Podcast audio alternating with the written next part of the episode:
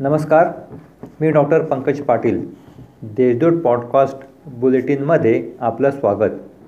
आज रविवार एकोणतीस जानेवारी दोन हजार तेवीस.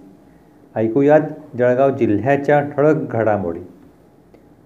वाळूची वाहतूक करण्यासाठी चार हजाराची लाच मागणाऱ्या चोपडा तालुक्यातील अडावत पोलीस ठाण्यातील पोलीस कर्मचाऱ्यासह अन्य एकाला लाचलुचपत प्रतिबंध विभागाच्या पथकाने कारवाई करत अटक केली आहे.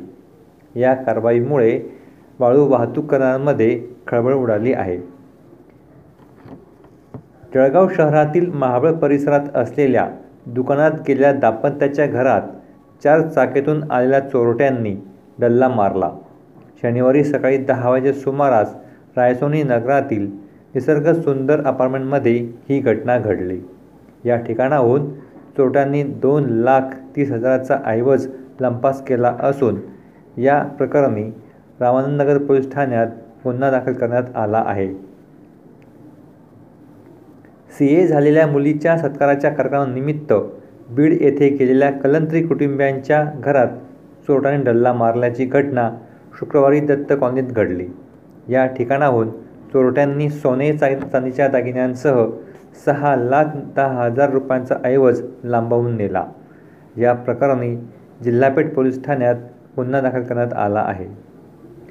कवयित्री बहिणाबाई चौधरी उत्तर महाराष्ट्र विद्यापीठाच्या अधिसभेवर नोंदणीकृत पदवीधर गटामधून निवडून द्यावाच्या दहा साठी रविवारी दिनांक एकोणतीस रोजी मतदानाची प्रक्रिया पार पडणार आहे.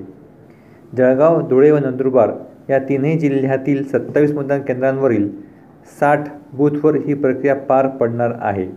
शनिवारी विद्यापीठाचे अधिकारी शिक्षक व कर्मचारी मतदानाचे साहित्य घेऊन मतदान केंद्राकडे रवाना झालेत.